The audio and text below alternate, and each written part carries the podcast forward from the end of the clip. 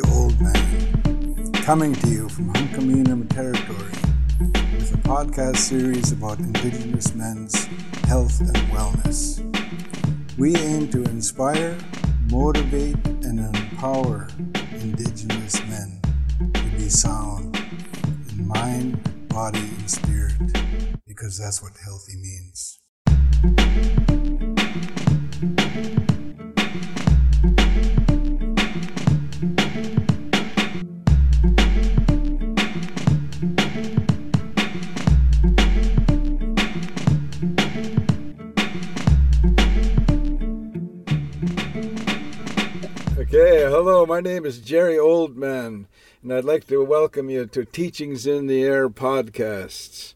Today's session is about healing addictions on the land with our way of life, our culture. People call it a culture. And I have a wonderful guest with me today, and I'd like him to share with me his thoughts and his beliefs and what he's seen and what he's heard because he's a witness to what's been going on with our people we become witnesses and we draw back and we look at the truth of what's going on, then we're the witness. So I'd like you to. These podcasts we're developing are, are called Men's Wellness. And the whole intent is to attract our men, our males, to leading a healthy way of life, dealing with addictions, mental health issues, what they call mental health when people are so depressed or angry or afraid that they don't move forward in life. The podcasts are going to be about relationships, how we are in families, how do we parent, how are we parented. And we want the men to understand and start to say, I want men's wellness. I want to heal. You know, and to do that, our men must hear our men. So I'm so thankful that you're here today. So I'd like you to introduce yourself, Paul, on the podcast and tell tell me about the work you've done and what's what's your motivation to do what you're doing. So if you can do that now, I'll keep quiet and I'll listen, Paul. Well, thank you. First of all, thank you for this invitation, and I'm really glad that uh, you are doing this because one of the things that certainly my elders always talk about is that we need to talk about this kind of problems. For far too long, we've been denying the basis of our problems and not really talking about it. So I'm really happy to, to be a part of this. I was born out on the land and I grew up on the land. And when I was eight years old, I was taken to residential schools, not knowing what's going on, not knowing that I was going to be away from my parents for a year. Now, looking back, nobody, no matter where you come from, you should never be taken away from your parents at eight years old. I spent a year there, and then uh, my dad didn't want us taken anymore. So before the plane, he took us out on in the bush, so we never went back. And then later on, when I was older, I went back to school, and I spent total of seven years in residential schools. And I got out of school and then uh, started working for the government of the Northwest Territories. And uh, at that time, Indian Brotherhood of the Northwest Territories asked me to you know, work with them. So I joined them, and then I got elected chief. And I was in my early 20s, and I was elected chief, not knowing what I was doing. But the wonderful thing about being chief at that time was that the people were healthy, strong, hardworking, respectful. And they were the people that were helping me. So So, you know, looking back at it, even though I had no experience, it was such an honor to be their chief at that time. And um, and then uh, I uh, went to CBC, and I spent almost 30 years with them. And about five years ago, I retired. And the last few years, I've been doing a lot of work on uh, the effects of residential schools. What has it done to us? Colonization, imperialism, these big words, and what does it mean? And what kind of impact has it had on us? And and one of the things that I've been really trying to do is trying to uh, spend some time with particularly former residential school students because a lot of them they never talk about what happened to them. We never talk about what happened to us. And then all of a sudden this can of worm opened and we didn't know what to do with it. And uh, by that time I was uh, I quit drinking and I was sober for about 30 years. So I was able to try to do what I can to help these people. And I realized the two things that uh, the elders used to say. One is we need to talk about it, we need to make it real, we need to put it on the table and look at it. So that's the one thing that I've been doing. And then the other thing that they always have said is that, Paul, you come from great people. You come from people who spend land in a tent, 40 below, 20 above, all year out in the bush. And every time you saw them, they were healthy. They were really good to each other. They were respectful. They cared about each other. And he said, if we want to become healthy again, those are some of the things that we have to do. Maybe we can't live out on the land anymore, but the values that we had then, we can get them back. So a lot of a lot of the things that uh, in the process of relearning where I come from, one of the things that comes really apparent the elders, my parents, my uncles, my aunts, they never asked me to be rich, famous, or happy. All my life, the only thing they wanted me to be was a good man. That's it. And so that's what I've been concentrating on. And anytime I see the young people, if I knew the, the family they come from, I tell them about it and I remind them that they come from good people and that our role in life is to become good people. And uh, that's what my elders tell me, and that's what uh, worked for me, and I think it works for me. So that's a pretty quick little synopsis on my life. Hmm. You know, it's um, wonderful to hear someone that thinks like me and acts like me.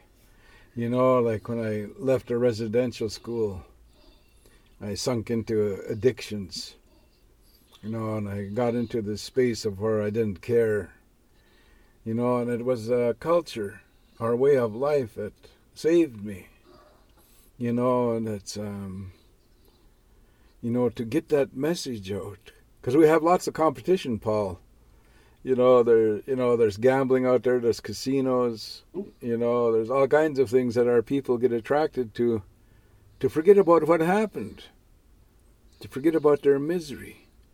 And that's why we do the doing the podcasts to get the message out, because then we get the teachings out in the air, and the men will hear it.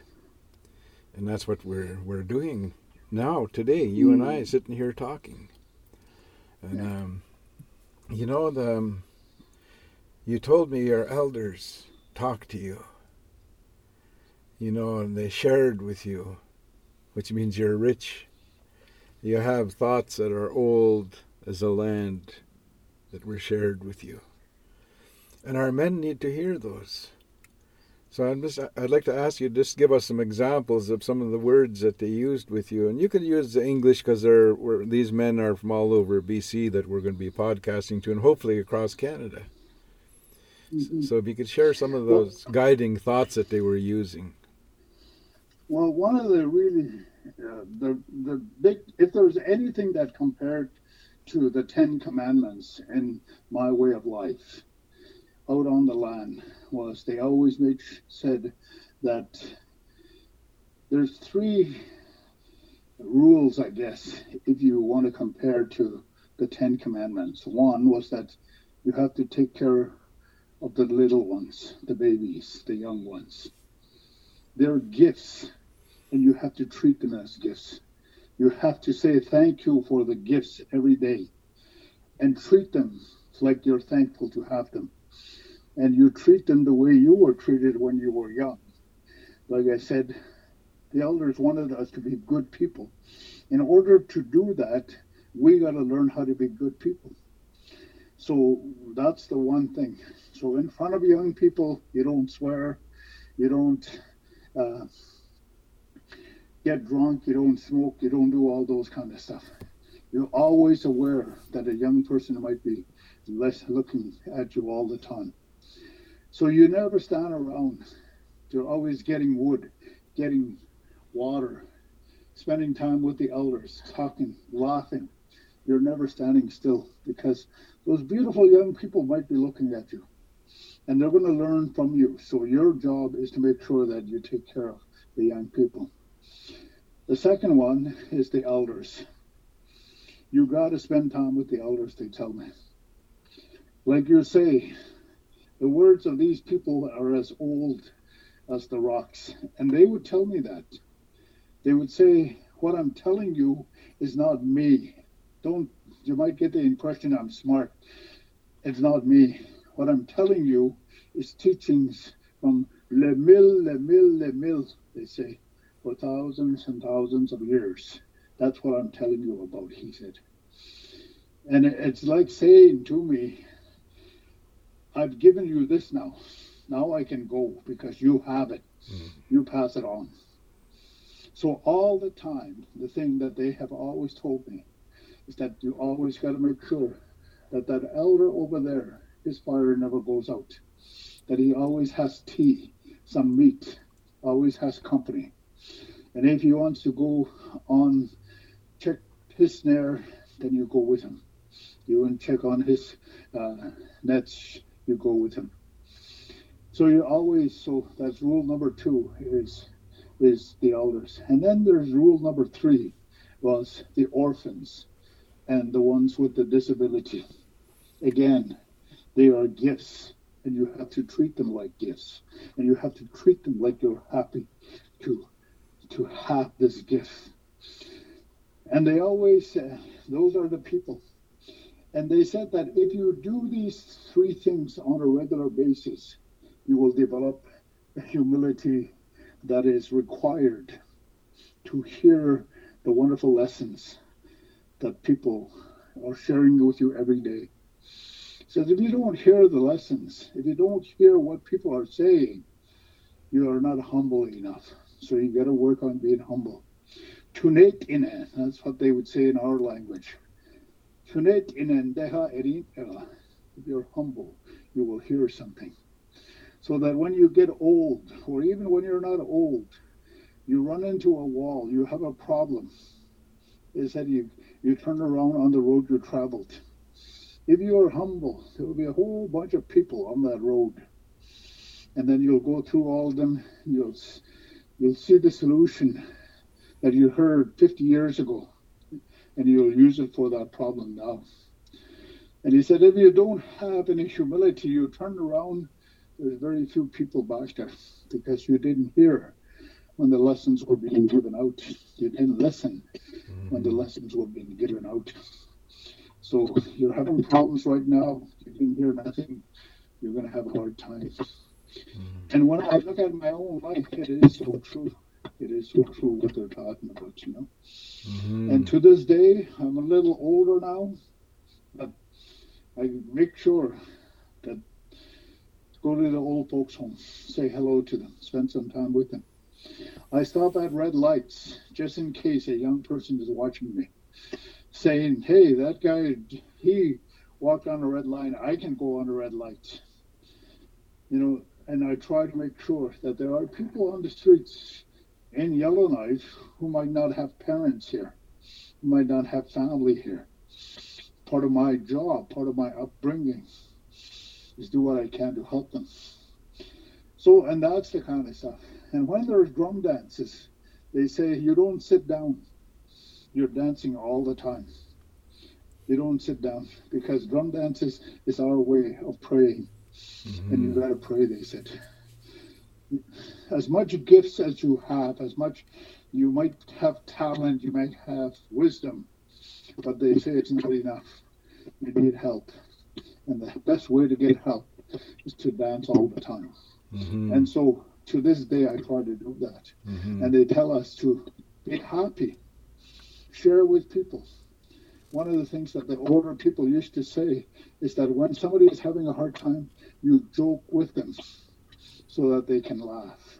So that you bring them back from the depression or some of the negative thoughts that they're having. You pull them back, you pull them back.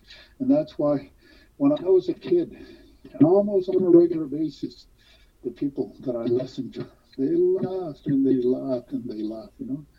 And uh, so those are just some of the things that comes to mind when you were asking about some of the lessons that I learned. Hmm. Thank you for that, Paul. You know, I was telling your nephew here about my trip. I went to a Labrador, and the elders talked to me and asked me about the problems we're having in BC and the West Coast. So I told them, and they were having the same problems too. And they asked me at the end, they were talking to me through interpreter because that's all they knew was Innu. And um, they were talking to me and um, they asked, Do you have any questions for us? And I said, Yes. I said, Why are we all in trouble now with violence, addictions, you know, broken families, you know, everything that we experience in our communities that's negative?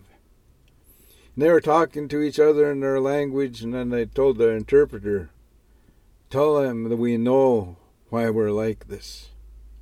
I said, Oh, I want to know. And they told the interpreter, Tell him we're like this because we break our own laws. And it was like a revelation to me. Because I grew up blaming Canada and the church for most of my problems and people that were mean to me. And they gave me an example. They're very kind people, these elders.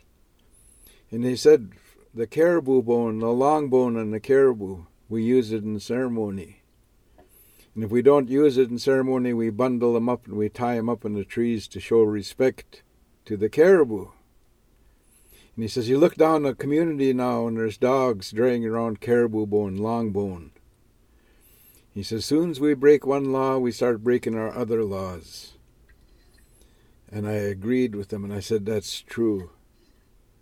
And that's a me- part of the message I want to get out is we must go back to just like what you're telling me, your three principles there. You know, that's so true. That's that's the way it is. That's that's our laws. That's our way. And um, that's you know, like I've traveled around the country, Canada, and I've seen that we're practically all the same with the same problems. And I would encourage people like you go to the land, go to our ways. What do you think about that teaching those elders gave me about breaking our own laws? Well, I, I, really do agree with us. And in order to get our laws back, we have to know uh, a little bit more about ourselves. Mm-hmm. And I think that's part of the problem that we have right now is that we still, you know, I'm a Sutahotina. That's a mountain dene. I grew up in the mountains. We mountain people have to know what it means to be a Sutahotina. It's it's different. Well, not different, but it's it's it's uh, unique. And and so there are certain things that apply to us that doesn't that may not apply to other people. And so that's what we got to do, because those are the gifts. Is what my elders would talk about. As a mountain then eh, you were given certain gifts. How to walk on the mountains, how to take care of the animals, etc., etc.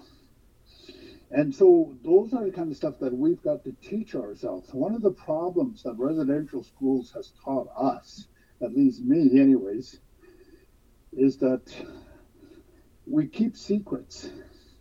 We don't talk, we don't ask questions. Because when I was in residential schools, it seems like it was against regulations to ask questions. So we carried that on for a while. And so one of the things that we have to do is that we have to stop keeping secrets. We're good people.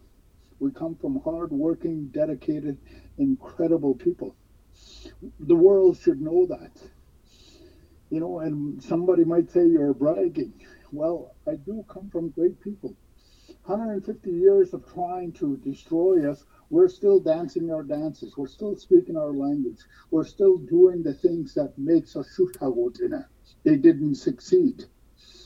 That says for something. That's the kind of message that we need to share with other people. And then the other law that we have is that we live in the solution, not the problem. We live in the laughter, not the sadness. We live in the dances, not being the spectator. We live in the games, not being a spectator. We are the doers. We don't just talk about stuff. We don't just think about stuff. We don't just pray about stuff. We do those kind of stuff. And those are the kind of things that we've got to do now, I believe, is that we can't just sit back and hope somebody else will do it for us. Our elders never did that. They knew that they had to feed the, the family. 40 below, they went out hunting. Mm. They didn't talk about it. And that's the kind of stuff that that was the law that we had. That was the natural law. Because if you didn't do that, then you paid dearly for that. So those are the kind of laws that we need to do that. And I also agree that we need to be able to ask those elders. And if we don't understand what they mean, then we ask them again. Mm-hmm. We have we uh, people have to start asking each other those questions. You know, uh, one of the things one of my friends says, what residential schools did to me was he said it turned me against my own community. Mm-hmm. You know, and, and I can see that. So in communities, in our own communities, we have to start talking about reconciliation among ourselves. Mm-hmm. We have to learn to be kind to each other again. We have to learn to take care of each other again. We have to learn to respect each other again. And don't look at each other in the negative sense, but look at each other in a positive sense, because that's what our elders would have done. Mm-hmm. And that's true. My elders were the same. You know, I never hear them complain. I tell my, I talk a lot to people about racism. I said, my dad, my grandparents, my aunties and uncles, I never hear them talk mean or ugly about Canadians. Never. You know, and I agree with you that we need to heal ourselves and our communities because we're meant to be with each other. It, like you were saying, it's so true. I went to residential school, and it's like there was magic that happened. When I come home, I'm a stranger. And the thing about that's why I say I call it magic, is because I see my grandmother and I see my mother, but it's just like there's a, a wall between us now. By magic, because they're not pushing me away or anything. It's just all of a sudden something changed. Mm. You know, so to mend that, you know, to where we're one again. In um, Coast Salish, I'm Coast Mountain Salish. And the Coast Salish, they say, Huinatsa, we're all one. Don't forget mm. that, we're all one. You know, so to that's what reconciliation will do is mend those circles again amongst the relatives. Yeah. yeah. We we started to crash once we start to fight each other in our families. Never used to be that way. The elders would even discourage people from gambling against each other in the stick game, the you know the guessing game. They would even say, "Don't play against family." We don't want to have fights in our family. It, that's how much they understood it's critical that we stay strong as family. Yeah. You know, um, and and for for us the same thing is that uh, you know no matter what, family is number one. Mm-hmm. You know, and uh, they, they always have said, yeah, uh, you know, people have to take care of themselves. They want to help you, but they may not be able to. That's where family comes in, he said. And you help people not with expecting something in return. Mm-hmm. You help people because you know sooner or later, the way life is, is that you're going to need help. Mm-hmm. And those people who you helped are going to remember that. And they're going to be there for you. But if you didn't help people, they're not going to be there for you. Mm-hmm. You know, and so that they'll always be watching you. Maybe not all the time, but they'll always know what's happening with you, even if they're living their own life. So all of a sudden, Paul is acting differently. Paul is saying different things. There's something wrong. Let's go see Paul. But if you were not there for people, you might be having some tough time. Mm-hmm. And they wouldn't know that because they're not watching you.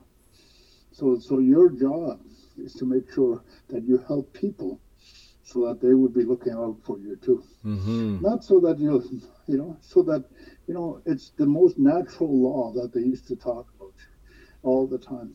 Yeah. Mm-hmm. My dad used to go hunting and shoot a moose. Next day he has to go hunting again because all the meat is given out already. Mm-hmm. You know, Yeah. And and you know it's not only my dad who did that. Other people, they shot moose the same thing. Mm-hmm. You know, and that and and all the time because they know that they're going to need help. That's the way life is. And then those other people will be there, and especially family. Mm-hmm. So one of the things that I'm really trying to encourage communities is, yeah, yeah, let's let's do some of the things that our elders used to do. You know, they they just used to help each other. Mm-hmm. You know, and they just be kind to each other, and that takes work. It's easier to be uh, cruel. It's easier to say nasty things. It's easier to do all those negative stuff. But being kind, being loving, being humble, those things take work. You know, so we a lot of times take the easier road, road, but I think we find that it's a tougher road. So, you know, one of the things that I keep trying to tell people is that yeah, we need to help each other more and do some of the things that our elders used to do. Mm-hmm. And, uh, That's we come from a beautiful, strong people. It takes more Yes. than it takes more than a residential school to put us down. It takes Yes. more than a racist law. You know, and we had like you're so your messages are so important about how we need to work together with with each other and look at ourselves. I, I keep saying on the podcast, you know, like what my friend Steeken told me. He says, Jerry, you cannot say goodbye to your problems till you say hello to them. And it I made- like it. Yeah, and it made so much sense to me. And I says, oh, it's like somebody slapped me in the face and wake me up, you know. And that's what um, one of my favorite messages now is that we must do that. We must say hello to our problems. Yeah, yeah, yeah. And I know, I know. You know, the people keep telling me. I, uh, you know, some of the elders used to tell me the same kind of thing. They say, you know, you look at an individual. Don't look at the negatives. hmm Don't look at the negatives. They're there. Work hard to look at the positive in all people, hmm all the time, no matter who they are, no matter where they come from. Don't look at the negatives. hmm look for the positive all the time you know and again that takes work but after a while you know and and they and that's why one of the reasons you know i'd sometimes i'd go to a funeral and people would laugh they would celebrate and i always thought there's a contradiction here you know somebody died but they said we're celebrating the person's life. You know, it seems like a contradiction, hmm but that's what residential school taught me. hmm You know, Yeah. because you know as well as I know, people pass on Yeah. all the time. You know, Yes, what that's the it. elders taught taught us was that celebrate their life. Mhm. Say thank you, Creator, for this gift that you've given us, but you have to take back. Say thank you and be happy and act like you're happy. Mhm. But for a long time, you know, and and you know, for a long time, elders, I, I used to they used to baffle me because it seems like they used to accept death so easily. Mhm. You know, because for them, it's part of life. Yeah. You know, it's part of life. You can't get away from it. So they accept it. It's going to happen. We don't know when, we don't know how, we don't know where, but we know it's going to happen. So just like getting up in the morning and saying good morning to another day, going to sleep and giving thanks for the day, you know, when somebody passes on, you say thank you again Mhm. you know, because they were so so part of their lives, you know, and uh, certainly they didn't want to die. Mhm. They were willing to die, but I, I don't I don't see I don't think the same fear that we see now of death was there when I was younger, you know, because Mhm. like I say, they look at it as part of life. Mm-hmm. One of my elders And- would said that. He says, "You know, it's inevitable." That's what he was saying. You know, he was talking because so many people were, I guess, uncontrollable in a sense. You know, and they're grieving, and uh, I guess like almost like too much. But they would encourage us to free ourselves. You know, to, to you know go through that process. Don't deny it. That we, you know, we come from the land of spirits, be human, and we're going to go back to it. That's life. That's that's Yeah. our that's our life. Yeah. Yeah. And and they, they said don't be afraid of it because if Mm. you live on fear, Yeah. you're going to be fearful all the time. Mm-hmm. So so learn to live in the joy. Mm-hmm. Learn to live in the celebration. Because you know, I think you know one of the things that the church has taught me was that I should be afraid of God. Mm-hmm. You know, and and I really had a hard time with that. I really, really had a hard time with that. You know, last few years, I'm, I've um, really trying to get a good relationship with the Creator, and uh, I don't live with Him in fear anymore. You know, and my life has changed amazingly because I'm not afraid of my Creator, and uh, and and and I sort of have a sense now that. Uh, what the elders were talking about.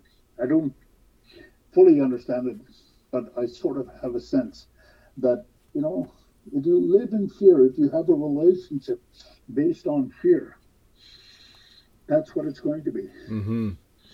But if you have it on things like love and care, then then that's what it's going to be too. So one of the things that I've really tried to do was that, yeah, yeah, I I, I do crazy things, I do, but my Creator is there, saying it's okay, Paul, just don't do it again. Mm-hmm. You know, and it's no, hey, Paul, you're going to burn in hell forever ever. It's not so bad as, bad as sin. You'll just go to purgatory for 4,000 years. you know, I I was raised in a residential school and I had those teachings. You know, hell, purgatory, and heaven. Yeah. And we went to town one day, and uh, about five of us, and we stole a car. We hotwire it. And Sunday, I almost pass out in church thinking I'm going to hell. You know, and it was such a. When I look back, it was a funny thing. You know, but I was really scared. And the other thing I got scared of is the devil. You know, and it's. Um, I lived in fear, like you're saying. So I was a fearful person. You know, until I start to understand our way. You know, and they, and they say, how do we say creator in a language? Because some of our people started to, to, they gave a name to Christ and to God. Say which means the biggest leader, the highest leader. Mm. You know, and but the one elder says Quilshin. He says that's what holds everything together. That's what it is, he Mm. says. It's everywhere, it's in everything. Holds everything Mm. together. So when I started to I started to have a different understanding and my journey here. And I I had elders that told me and look at me and say, I'm ready to go now. Mm. And I started to accept it. Before I'd say, oh, no, no, no, let's go to the doctor, let's do this, let's do that, you know. But then I started to understand them. You know, they'd finished what they were meant to do. They knew it, they felt it inside. Mhm. You know, then we know, would. that that acceptance is amazing that they have. hmm That you know the world is just the way it is. Yeah, You know what's going to happen is going to happen. yeah, You know when somebody passes away, they say, you know, it was his or her time. hmm You just can't get around their your time. hmm You know, and and their their acceptance of everything.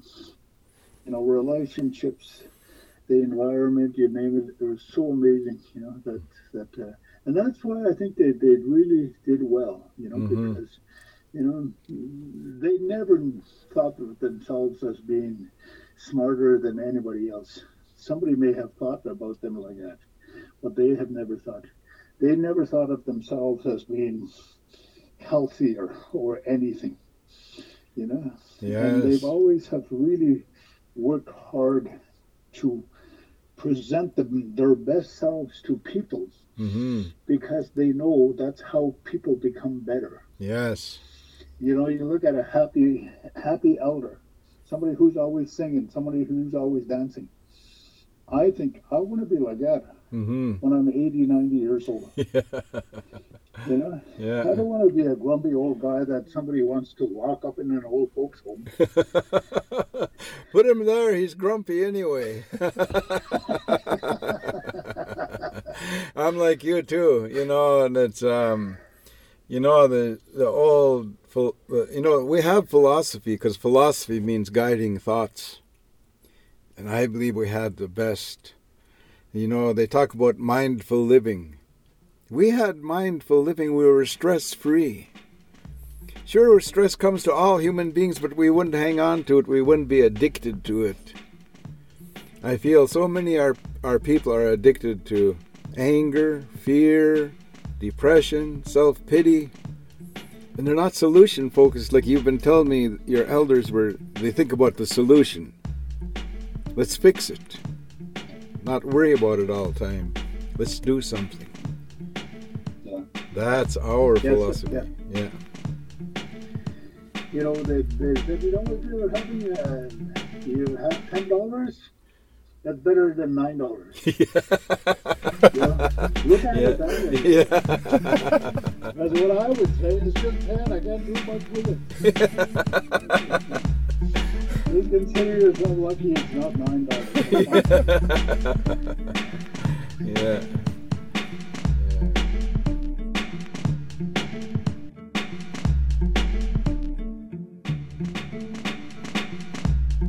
You've been uh, you've been know- doing you've been doing all kinds of work, and one of the ones I hear about is you chairing a committee on addictions with the government of. So, I'd like you to tell me about that story because, you know, I don't spend a lot of time talking to government or governments. I want to talk with the people.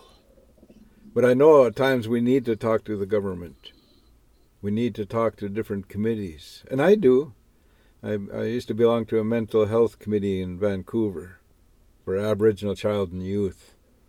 And I'd go there and give recommendations. So can you tell me about that one you were at? Your nephew referenced me to it.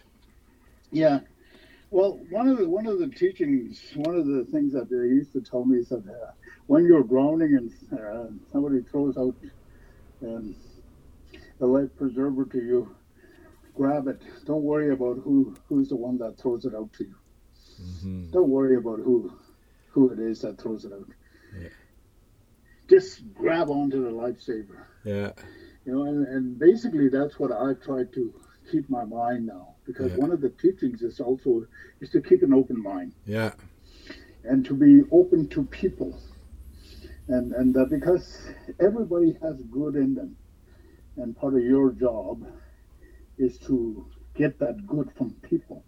So that's what I tried to do. And basically, the forum that I chaired was was um, government sponsored, and what our mandate was to go into the communities and find out what works in the communities. And that's what I, and again, it's some of the things that we were talking about.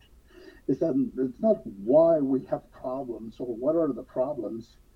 Let's look at what works. And that's what I liked about it.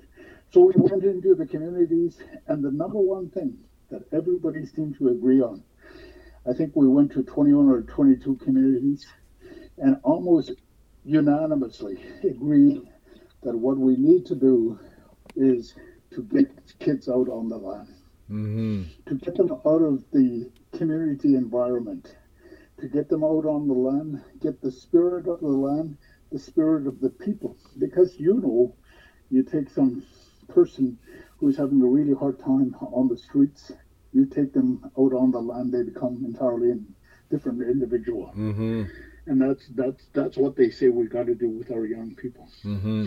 And they say we got to do it for a long period of time. This thing about a week, ten days is not enough. Mm-hmm. It's not enough to change somebody. It's not enough to have an impact. So you got to do it for three, four, maybe as long as six months. Mm-hmm. And and they they gave examples of of young people who have turned their lives around as a result of going out on the land. And because one of the things about, certainly in the North, is that a lot of people are still very skilled in the in the North, mm-hmm. out on the land.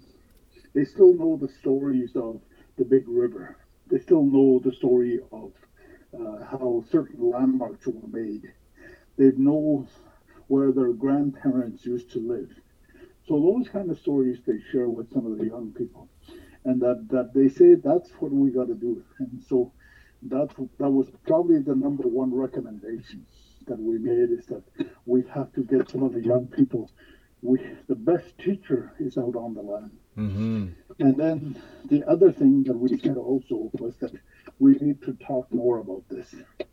We need to be able to say to each other that we have a problem because they said, you know, if it's in your head, it's still fantasy.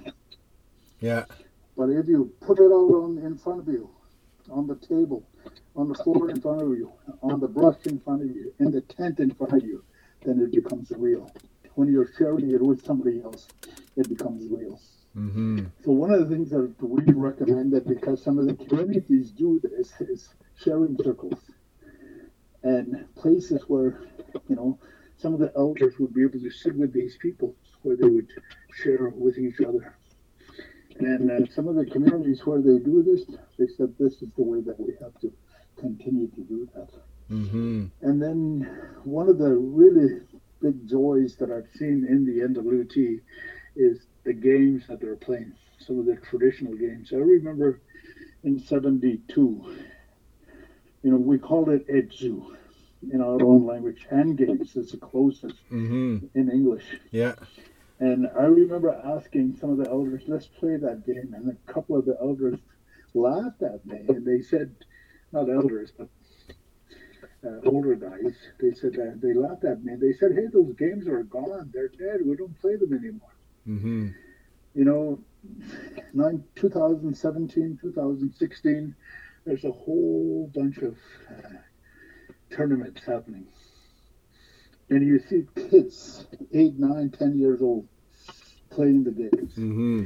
And you see, you know, and the best joy for me is watching those elders that are sitting way around the corner and watching those kids playing. Mm-hmm. They know that their knowledge, their stories are being passed on. You know? And you can see that smile, that contentment that they have have on their faces as they're watching some of these young people play. You know, mm-hmm. and that's one of the recommendations that, that that we have made, and I'm proud to say that I was part of it because even though it was happening at that time, essentially our recommendation is keep it up, keep it going, keep it going, boy, because not only are you having fun, but but, but you're really doing what is good for you, you know. And I know, for example, in one case, there's one guy who likes to drink, and I saw him and he was sober. And I said, "How are you doing?" And he said, "You know, you know me." He said, "Paul, I like my drink." He said, "But I want to play hand games more. so I'm, I'm staying sober so Yeah. I can play." Yeah. You know. And to me, that was that. That's what it's about. Yeah. That's what it's about. You know. Yeah. And this this this guy is going to sit with his kids, sit his grandkids, and say, "I played hand games. hmm I had fun." Yeah. You know, and and for me, so those are the kind of stuff. But essentially, you know, for the young people, we got to start concentrating on the young people. We got to do things differently. You know, and one of the things that that uh, one of the elders was saying is that he said, you know, we send a lot of people out to treatment and all that kind of stuff. He said, I think, you know, after about 40, 50 years of that, I think we know what the problem is. Let's let's let's quit doing that. Let's work on the aftercare. Let's work on let's concentrate on how do we help them in the community stay sober. Yes. Not trying to sober them up anymore hmm but how do the states how do we how do we help them on the long term? How do we do it? Let's concentrate on on the, the aftercare as opposed to sobering up hmm the detox because we all know what the problem is. Hmm We- and what we're doing is that we're doing the same thing that doesn't work. Hmm and we're saying that to other people you're doing it. Actually he said we're doing it so we got to stop doing that you know? Hmm and and and so those those are some of the kind of discussions that they had with us and, and we were able to do. And um, four or five years later uh, some of the people in the communities are saying they're getting out on the communities more and more. Hmm there are more and more discussions about it. You know but the the depth and intensity of the the problem that we have right now it's going to take a long time hmm but, but you know, uh, there's there's positive signs that are beginning to happen. hmm Yeah. You know, we got into the instant coffee culture. It's got to be right now, or, or otherwise nothing. You know, Yeah. like you're saying, it takes time. Not just one workshop, not just two days in a bush or on the land. Six months. You know, or until they're well, until they're stronger. You know, that's what works. You know, I worked as an addictions counselor in '76. In my first year, after one year, I told the chief, "I'm, uh, I'm, I'm going to quit." And he says, "How come?" I said, "I don't have one client. Nobody wants to quit drinking." And he says, "Give it one more year, and change your methods." I said, "Oh, okay." So I started taking people pick berries. We go camp down the river when the salmon are running and dry the salmon. And I started to be successful. You know, the people started to want to do something like you're saying. Going on to the land. I take the men out to cut the wood because they got spoiled and they let the welfare provide their wood. Hmm. They say, no, we'll go out and we'll cut the wood and we'd have cords of wood by the road for the winter. And they're doing it. They're on the land. Yeah. And we're not talking about alcoholism or addictions. We let it come out on their own Mm. because they know who I was, what we're doing. And so that's a way. And um, it's, I'm so glad to talk to you about this, you know, because it's about solutions. Well, I'm really glad that you were able to find me and being able to meet you and being able to share some of the solutions and some of the stuff that works. I'm a very strong proponent of doing things differently. My elders always said if you go hunting over there and you don't see any moose, don't stay there. Yeah. Go somewhere else. yeah. It takes a while, but we get it. it sinks in. That's what that um, that philosopher um, Albert Einstein said. He says uh, it's it's crazy if you keep doing the same thing over and over again and nothing changes. He says that's that's craziness, you know. and our people knew that. Our elders knew that. Our philosophers knew that. And they yes. would teach us so you can laugh at ourselves, you know, not feel humiliated and learn from it. yeah, yeah, yeah. One of my elders was talking about um, he was a real wonderful old man but he says, you know those white people, when they're smart, oh, they're smart. They invented all kinds of things. But he says, when they're dumb, they're really dumb, he says.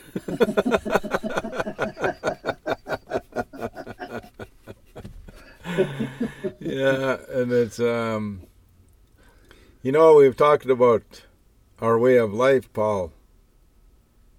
And that's what we need to teach our ones that have been assimilated. They, they never heard a story, some of them. They never sing a song.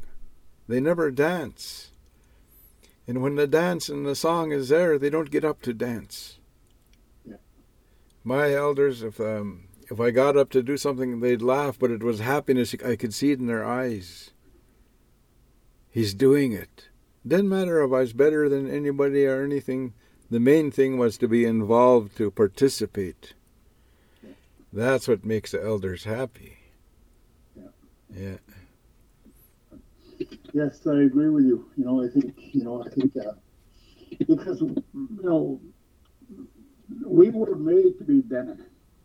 Mm-hmm. Nothing else. We were made to be Aboriginal, Indigenous people of Canada. Mm-hmm. And and that's where we shine and we make Canada even better country than it already is when we're at our best. We've seen that. We've seen examples of that. You know, when the Europeans first came to Canada, I'm sure there's a whole bunch of them died mm-hmm. because they couldn't handle the environment, the yeah. temperature. You know, a whole bunch of them. Yeah. They hung on to the Aboriginal people they survived. Yeah. They learned from the Aboriginal people, they survived. They listened to the Aboriginal people, they survived. Mm-hmm. You know, so we our contributions to Canada has always been amazing. You know, now it's a little bit down, but we can bring that back. Yes. I tell people, our people, our young people, you think Yellowknife is a great city right now? You think Tulita is a great city right now? Imagine if we were healthy. Hey. Or healthier. Hey. You know, we'd be laughing and dancing so hard, people in Brandon would want to come over. I'd be right there. hey, Paul. Paul, you know, one of the things I got interested in is um, European language too. And the word health in the dictionary means to be sound in mind, body, and spirit. And hmm. our people were masters at helping people to have a strong mind, strong body, and a strong spirit. We knew the secrets to do that, to develop those to be the highest level. You know, we were very healthy. You know, I'm right. Yes, you know, and, yeah. Go, go, ahead. And and what I noticed, you know, recently there was a, there was a, a guy. He was I think he died at 99. And in his early 90s, he was walking around, and, and you know, they gave him a cane because he's old. Yeah. He would be swinging that cane around as he's walking around. You know, that's the kind of elders that we had. Yeah. That's the kind of people that we had, you know. Nobody told them they were old. They yeah. confident if you, you call elder or old. Yeah. You know? We called respected elders Itse. Itse. There's very few people who get that name Itse mm-hmm. because they have earned it. Mm-hmm. And this man was one of them. And yeah. those are the, you know, when I was younger, a lot of those people, our elders, were like this man. Mm-hmm. You know, they may have been 150, 160 pounds, but just sinew. Mm-hmm. Just, you know, there was no fat on them. Yeah they were they were just amazing people. You know, they'd run around like they were young bucks. Mm-hmm. Once in a while, they'd say, "Hey, maybe I'll slow down a little bit," you know. Yeah. But, but, and and that's from the mental, the emotional, the physical, and spiritual health. Mm-hmm. Because all their lives they sought that, they sought that. They never ever felt that they got it, and they always have sought it. And you know, and then in their 80s and 90s, they're really enjoying their lives, you know. And that's the kind of people that we come from, you know. And uh, Mm-hmm. what what what I've always have tried to tell people is that you know I'm one of the lucky guys. I was born out on the land, and I saw these people at their best. Mm-hmm. And like I've been trying to tell you for the last hour, simply amazing, simply amazing. Yeah. I'm absorbing it all. It's, I'm uh, glad. Yeah. I'm absorbing more than you, though. That's what the elders would say, and they'd see somebody talking or doing something, and they, they know they're not living it. They'd say, "Oh, that poor man never absorbed the teachings." That's what the aunties would say, you know, because he's not talk, walking the talk. You Yeah, know, yeah, yeah. and that's what's um, you know, it's in our languages too. You know, like my granny says, "Ah, squasha chut apa." Don't you ever think you're better than anyone else? She says. That's what she's saying. You know, ama kalut. You always use good words when you speak to people. You know, the simple, basic. like People call them laws or protocols. Led us to be a very healthy people, very Yes, you know, sound. You know, if my parents came to my house right now, they'd probably say, Paul, you're rich. yeah, Look at the house. Look at the vehicle. Look at blah, blah, blah, blah. You're, you're rich. You know, because when I was a kid, when I was growing up, we never had much. yeah, You know, those young people, especially the young girls running around with uh, torn pants? yeah. We, we had that style. back when. We I- had that passion right down long time ago. I was in I was in London last year, and I see those people wa- run uh, walking around with torn knees and on their legs, you know. And I said, I was like that. My auntie one time said to me, "Oh nephew, you're so poor. You got patches on your patches." You know. Back then, I would have been in style today, Paul. Yeah, but you know, even though we didn't have much, yeah. they were the happiest people. Yes. You know, you would never find happier people. You know, and and that's what I remember so much about it. You know, and you know, uh, I I've done okay, Mm-hmm. and uh, but there's still times when I'm thinking, hey, maybe I'll work harder yet and get something else. Mm-hmm. Like I need something else. you know, I grew up and um, we all slept underneath the roof of this house. And downstairs was one big room. It was what they'd call our kitchen, our living room, and our dining room. And there's seven children, and my mother and my father. And we all sleep in a row. There's no rooms.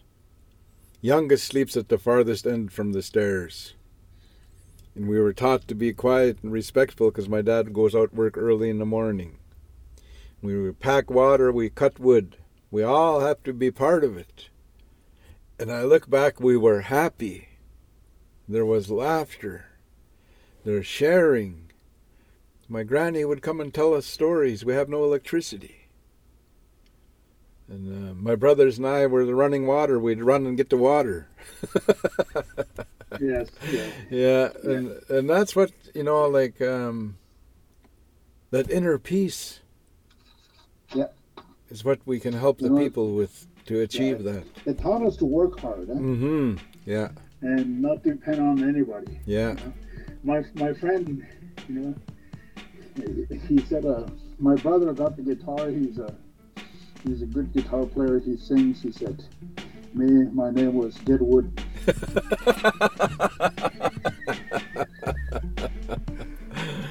my mine was spamsham, which means light the fire.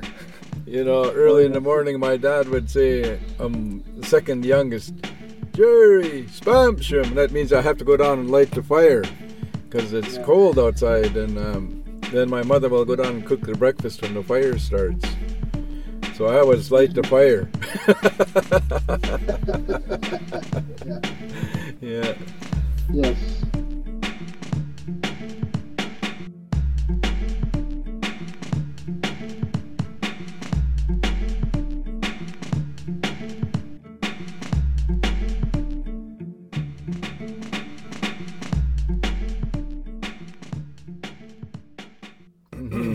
So I, I have one more question to ask you, Paul. Because because um, the people, wonderful people that ask us to make these podcasts, it was all about concern for men not responding to going to get tests for cancer, for HIV, for depression, for addictions. They're not going to get the help when it's offered. So I'd like to ask you to give us a message to the men that have problems, whether it be physical, mental, emotional, or spiritual, what kind of message would you give them? Let's say it's like your nephews or relatives that are in trouble. Like, Mhm. like what would you tell them? Well, you know, one of the elders told me, you know, she, she was, she, you know, Paul, she said, you know, the elders used to tell me that laughter is really good medicine. Mm. He said, you know, it was 15 years ago that I was diagnosed with cancer. He said they took one, one kidney out, and they said we can't help you anymore. Mm-hmm. you know, and uh, he said, I remember the teachings of being happy, no Mhm. matter what the life throws at you. Mm-hmm. And that's what I've been doing for the last 15 years, he said. Mm-hmm. You know, and, and I'm happy, he said. I'm happy. Yes, I have this incurable disease that will probably take me away, but I'm happy, he said. Mm-hmm. Nati not he said. He said, happiness is a very strong medicine. Oh, You know? beautiful. Yes. And what I tell people is the very same thing that the people used to tell me. Dance. Dancing is good not just for the body and the heart, but dancing is good for the mind. Mm-hmm. Sing. Sing like nobody hears you and everybody hears you. Yeah. You know, and and and really let it go. Don't Mm. don't hide your laughter. Mm-hmm. Don't hide your songs. Go for it. Yeah. The same thing that they used to tell me, you know.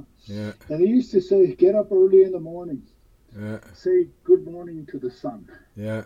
The day is coming. Say good morning to to that. They used to tell me wherever you go, you go to there's a river, go down to the river Mm-hmm. and pay the river. Yeah. Give it give it a piece of wood or something and say, Grandpa, it's good to see you Yeah. and pay the pay the water. You Mhm. come to a new land, you do the same thing, you pay the land. Mm-hmm. Because they tell me that all these elements, they take care of you. You take care of them, they take care of you. Mm-hmm.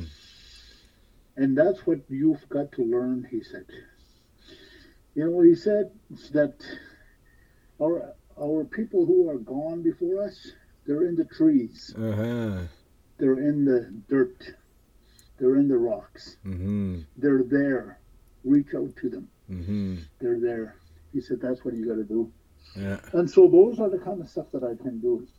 Mm-hmm. So what what they tell me also is that, you know, if you do some of the very basic things that you do, like the three um, principles that I talked about earlier, Mm-hmm.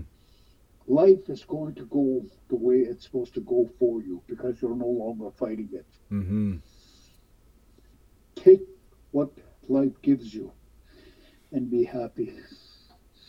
You know, and those are the kind of stuff that I tell people to this point. Mm-hmm. is that yes, life will throw a whole bunch of challenges. Otherwise, it's not life. Mm-hmm. Life will do those kind of stuff. It's not what you want.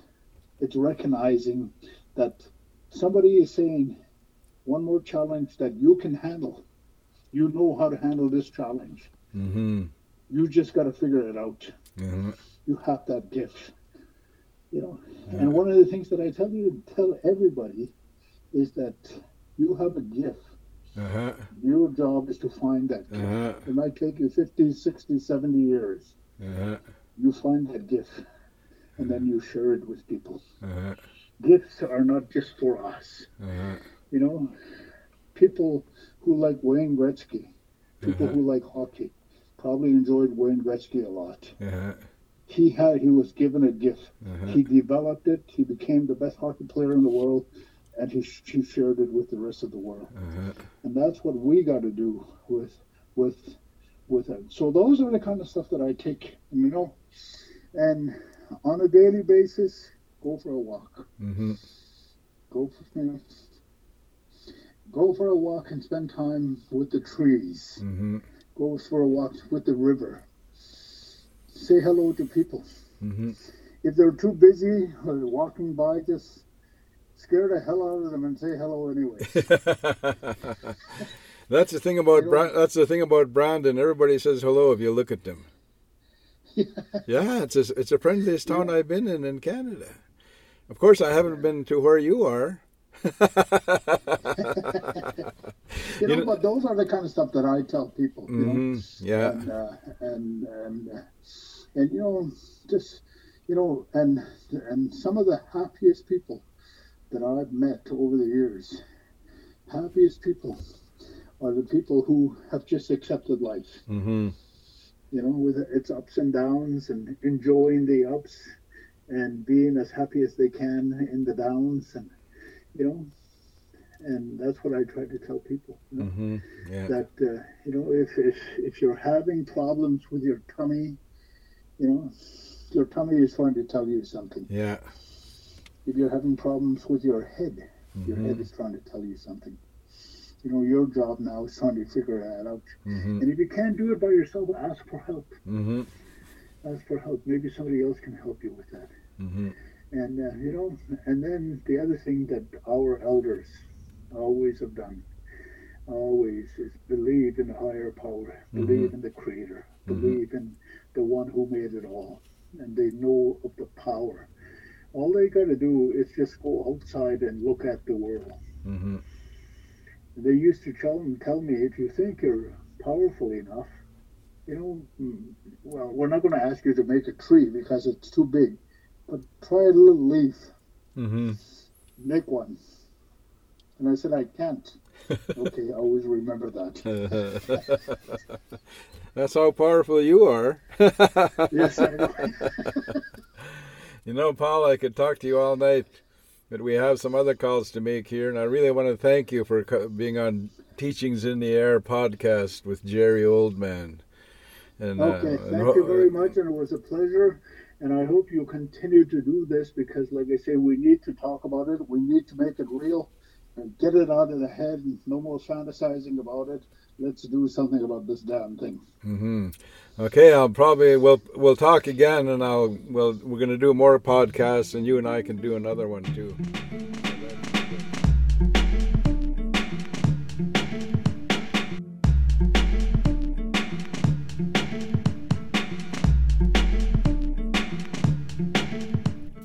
Thank you for tuning into the Teachings in the Air podcast. We encourage you to share your thoughts with us through Facebook, Twitter, and Instagram, and we look forward to hearing from you.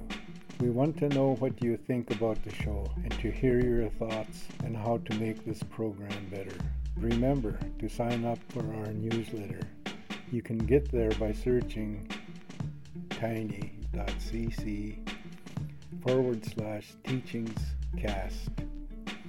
These podcasts are produced with the generous support of the BC Provincial Health Services Authority, Indigenous Health, and Vancouver Coastal Aboriginal Health. Until next time.